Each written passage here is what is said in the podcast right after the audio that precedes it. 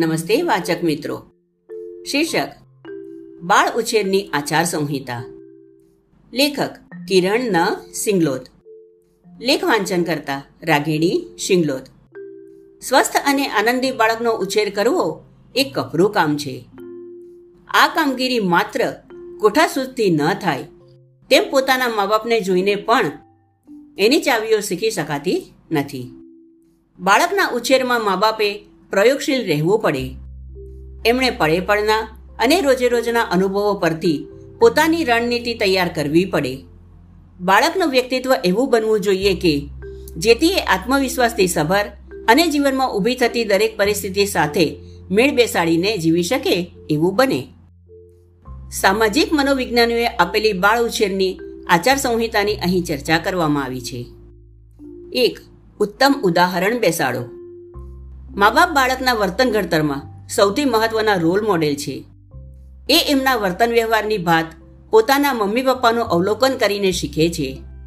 તમે જે કરશો તેની એના ચિત્ત પર ઊંડી છાપ પડશે. એટલે જે કંઈ કરો તે જોઈ વિચારીને કરજો. એના દેખતા છણકો કરવાનું અને અપશબ્દો બોલવાનું તમને નહીં પરવડે. તમે ગમે ત્યાં થૂકશો તો એને પણ એમ કરવાનું અચૂક મન થશે. તમારી ખાણીપીણી કસરત કરવાની રીત અને સ્વાસ્થ્યપ્રદ આદતો એ તમારા વગર કહે, એના વર્તન વ્યવહારમાં ઉતારશે. એના દેખતા પ્રામાણિક બનશો. ધ્યાન રાખજો કે તમારું બાળક તમને સતત જોઈ રહ્યું છે. બે, પ્રેમનો અતિરેક ન થાય તેની કાળજી રાખજો. બાળકને તમારા પ્રેમ અને વાત્સલ્યની જરૂર છે. લાડકોળની નહીં, પ્રેમ અને લાડકોડ વચ્ચેની ભેદરેખા ઝીણી પણ સ્પષ્ટ છે. તમારા બાળકનું કહ્યું બધું જ કરો. એની બધી જ માંગણીઓ અને જીદ પૂરી કરો. એને ખોટું કરતા કદી રોકો જ નહીં. એને મૂંગીદાર ચીજવસ્તુઓ ખરીદી આપો. અને એની નાની મોટી કોઈ ભૂલ સુધારો જ નહીં. એને લાડ કહેવાય. બાળકને બધી જ ભૌતિક સુવિધાઓ પૂરી પાડો. એ પ્રેમનો પર્યાય નથી. મા બાપ ઢીલા પડે. બાળક પર કોઈ લગામ લગાડે જ નહીં. પોતાની અપેક્ષાઓના ધોરણ નબળા કરે, તેમજ એને ભૌતિક ચીજવસ્તુઓથી લાદી દે, તો એ એના બગડવા માટેનું પૂરતું ઈંધણ છે. ત્રણ, તમારા બાળકની જિંદગીમાં સાચો રસ લેજો. ગીજુભાઈએ લખેલું કે મા બાપ થવું અઘરું છે. મા બાપ થઈએ એટલે બાળકને પુષ્કળ સમય આપવો પડે અને પરસેવો રેડવો પડે.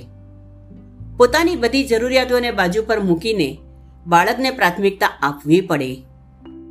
પોતાની ઈચ્છાઓનો ભોગ ધરીને બાળકને કરવું હોય તે પહેલા કરવા દેવું પડે. પોતાના તન મન અને ધન સઘળું બાળકની જરૂરિયાતોને પૂરી કરવા પાછળ નોછાવર કરવા પડે. જો કે, એનો અર્થ એવો નથી કે બાળક માટે તમારે બનતું બધું જ કરી છૂટવું પડે. એનું હોમવર્ક કરી આપવું પડે. એને મોંમાં કોળિયા ભરાવવા પડે. પરીક્ષાની તૈયારી કરવા માટે બાળક ઉજાગરો કરે ત્યારે તમારે પણ એની સાથે જાગવું પડે, વગેરે વગેરે.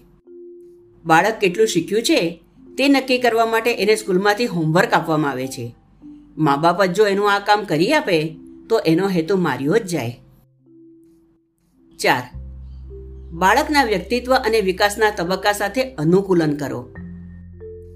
બાળકના વર્તન વ્યવહાર એની ઉંમર અને વિકાસના ચરણ પર આધાર રાખે છે. છ મહિનાનું બાળક ગમા અણગમા સ્પષ્ટ રીતે દર્શાવી શકે છે. દોઢ વર્ષે એ જિદ્દી વલણ અપનાવી શકે છે. ત્રણ વર્ષના બાળકને બધું કામ પોતાની રીતે સ્વતંત્રપણે કરવાની ઈચ્છા જાગે છે. તેર વર્ષની ઉંમરે એ મા બાપ સાથે દલીલમાં ઉતરી શકે છે અને તમારી સામે થઈ શકે છે. ચૌદ વર્ષે એને વિજાતીય વ્યક્તિઓમાં રસ જાગે છે. સોળ વર્ષની કિશોરીને ટાપટીપ કરવાનું પસંદ પડે એ સ્વાભાવિક છે. બાળકના વર્તન વ્યવહાર માટે મા બાપે પોતાના ધોરણો નક્કી કર્યા હોય એ બરાબર, પણ બાળકની ઉંમરને લક્ષમાં લઈને એમાં થોડી ઢીલ મૂકવી પડે. બાળકના વર્તન અને વ્યવહારની કોઈ લાક્ષણિકતાઓ કાયમ રહેતી નથી. વિકાસના અલગ અલગ તબક્કે એમાં બદલાવ આવતો રહે છે. મા બાપે તો પવનની દિશા જોઈને સળ ચઢાવવો કે ઉતારવો પડે. પાંચ. બાળક માટેની નિયમાવલીઓમાં સ્પષ્ટતા જાળવો. એને નાનપણથી જ સ્વશિસ્ત શીખવવું જરૂરી છે. પોતાની જિંદગી અને જરૂરિયાતોનું વ્યવસ્થાપન કરવાની એણે એના મા બાપ અને સ્કૂલ પાસેથી તાલીમ લેવી પડે. નાનપણથી જ જો એને વધારે પડતી છૂટછાટો આપવામાં આવી હોય, તો મોટપણે એ પોતાની જાત પર સંયમ ન રાખી શકે. ખાસ કરીને મા બાપ વગર જીવવાનો વખત આવે ત્યારે એને અગવડ પડે. દિવસ રાત તમને આ પ્રશ્નોના તરત ખુલાસા મળી જવા જોઈએ. મારું બાળક અત્યારે ક્યાં છે? હમણાં એ શું કરે છે? એ કોની સાથે છે? તમે એના પોલીસ ના બનો. પણ એની પ્રત્યેક હિલચાલની તમને માહિતી રહે એ ઈચ્છનીય છે. એની દિનચર્યા નિયમબદ્ધ હોવી જોઈએ. એ તમારી છત્રછાયામાં ઉછરી રહ્યું છે. માટે એ તમારી સાથે જવાબદારીથી બંધાયેલું રહેવું જોઈએ. તમારી પાસેથી એ જે નિયમો શીખશે એને જ પોતાની જાત પ્રત્યે લાગુ પાડશે. સાથે એ જેમ જેમ મોટું થતું જાય, તેમ તેમ એને ગણતરીપૂર્વકની છૂટછાટ પણ આપતા જાઓ. પોતાના નિર્ણયો એને જાતે લેવા દો. એના જીવનની બારીકમાં બારીક બાબતોનું નિયમન અને સંચાલન હવે તમારા હાથમાં ન રહેવું જોઈએ. મિડલ સ્કૂલમાં આવે એટલે એને પોતાના શાળા જીવનની જવાબદારીઓ જાતે ફોડી લેવા દો. જો એ કશીક ભૂલ કરી બેસે કે નિયમ તોડી બેસે, તો એનું પરિણામ એને જાતે ભોગવવા દો. બાળકની ભૂલનું પરિણામ મા બાપ ભોગવી લે, તો એના ભાગે શીખવાનું કશું રહે નહીં. છ. બાળકને સ્વતંત્રતાના પાઠ શીખવો. નિયમબદ્ધતાની સાથે ગણતરી અને વિચારપૂર્વકની છૂછાટ આપવાથી બાળક મોટું થતાં પોતાના જીવનનું સુકાન પોતાના હાથમાં લઈ શકે છે. નાજુક નિર્ણયો લેવાની તેમજ કપરી પરિસ્થિતિમાંથી રસ્તો કાઢવાની ક્ષમતા વિકસે છે. જે મા બાપ બાળકને સ્વતંત્રતા આપતા નથી અને એની દરેક બાબતમાં હસ્તક્ષેપ કરવાની આદત ધરાવતા હોય છે. એમના બાળકો પછી જીવનની મોટી સમસ્યાઓનો સામનો કરવાનો આવે ત્યારે મૂંઝાઈ જાય છે. જીવનમાં સફળ ઇન્સાન બનવા માટે એની અંદર જાત પર સંયમ તેમજ આત્મનિર્ભરતા આ બંને ગુણો જરૂરી છે. બાળકો મોટા થતા જાય તેમ તેમ વધારે ને વધારે સ્વાયત્તતા માટે જિદ્દી બને એ એમના વિકાસ સાથે સહજ રીતે સંકળાયેલું લક્ષણ છે. મા બાપને એમાં વિદ્રોહ કે ઉદ્ધતાની ગંધ આવી શકે. કોઈ વ્યક્તિને બીજાના હાથનું રમકડું બની રહેવાનું ગમે નહીં. મા બાપ માટે બાળકના વિકાસનું આ ચિહ્ન અકળાવનારું લાગે, પણ એમણે એમની સાથે અનુકૂલન કરવું જ રહ્યું. સાત, પોતાના વલણમાં સાતત્ય જાળવો. એકવાર એક નિયમ નક્કી કરો, પછી એને દ્રઢતાપૂર્વક વર્ગી રહો. જો તમારા નિયમો રોજે રોજ, અને વખતો વખત બદલાવાના હોય તો બાળક માટે તમે એની પાસે શું ઈચ્છો છો એ નક્કી કરવાનું અઘરું બની જાય. બાળકને તમારા વર્તન વ્યવહારમાં પોરા કાઢવાની તક પૂરી ન પાડો. મા બાપનું સુસંગત વર્તન અને વલણ આપમેળે જ બાળકને ખરાબ વર્તન કરતા રોકે છે. તમે કઈ બાબતમાં કદી બાંધછોડ નહીં કરો. એની એને સ્પષ્ટ જાણ હોવી જોઈએ. એના પર તમારી સત્તા નહીં, પણ તમારા શાણપણ અને મક્કમતાનો પ્રભાવ પાથરો. આઠ. એની સાથે અતિશય શક્તાઈ ન વાપરો.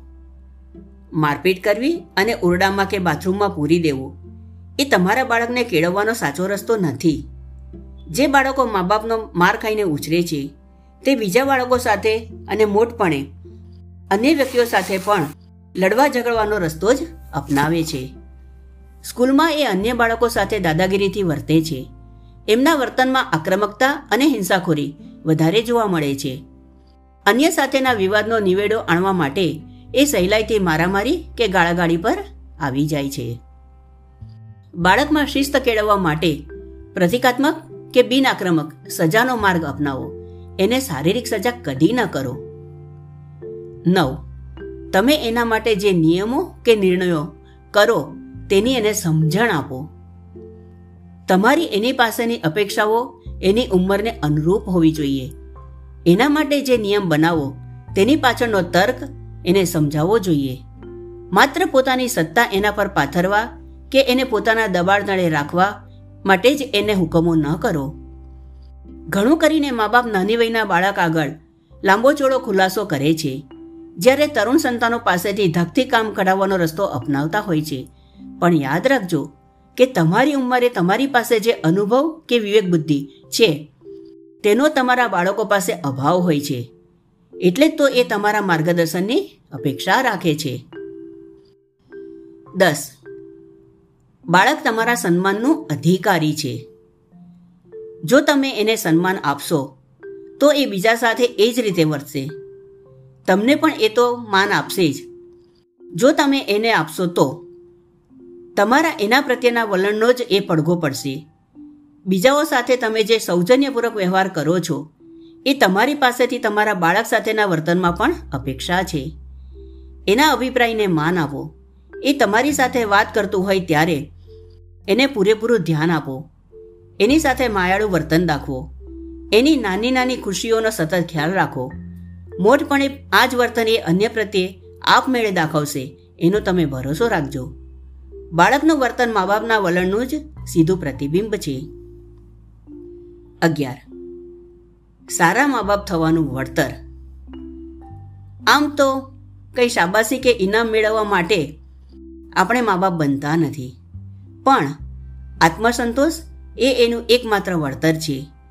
એ મેળવવા માટે તમારે જીવનભર ઉત્તમ મા બાપ બનવાની પ્રેક્ટિસ કરવી પડે. એ માટેની કોઈ નક્કી કરેલી કે નીવડેલી ચાવી નથી. જો બાળકનો ઉછેર સુખદ રીતે થાય, તો એની અને માતા પિતાની વચ્ચે લાગણીઓનો ઉત્તમ સેતુ બંધાય. બાળકનું વર્તન સકારાત્મક બને અને એની અંદર પ્રામાણિકતા, સહાનુભૂતિ, આત્મનિર્ભરતા, સદભાવ, પરસ્પર સહકારની ભાવના, શાળાકીય શિક્ષણમાં સફળતા, બૌદ્ધિક ઉત્કંઠા, શીખવાની સાચી લગન અને સિદ્ધિ મેળવવાની ધગસ ઇત્યાદિ ગુણોનો વિકાસ થાય છે. એ સમાજ વિરોધી વર્તન, નશાખોરી શરાબની લત અતિ ચિંતાતુરતા હતાશા અને આહારને લગતી સમસ્યાઓથી પણ મુક્ત રહે છે. અસ્તુ.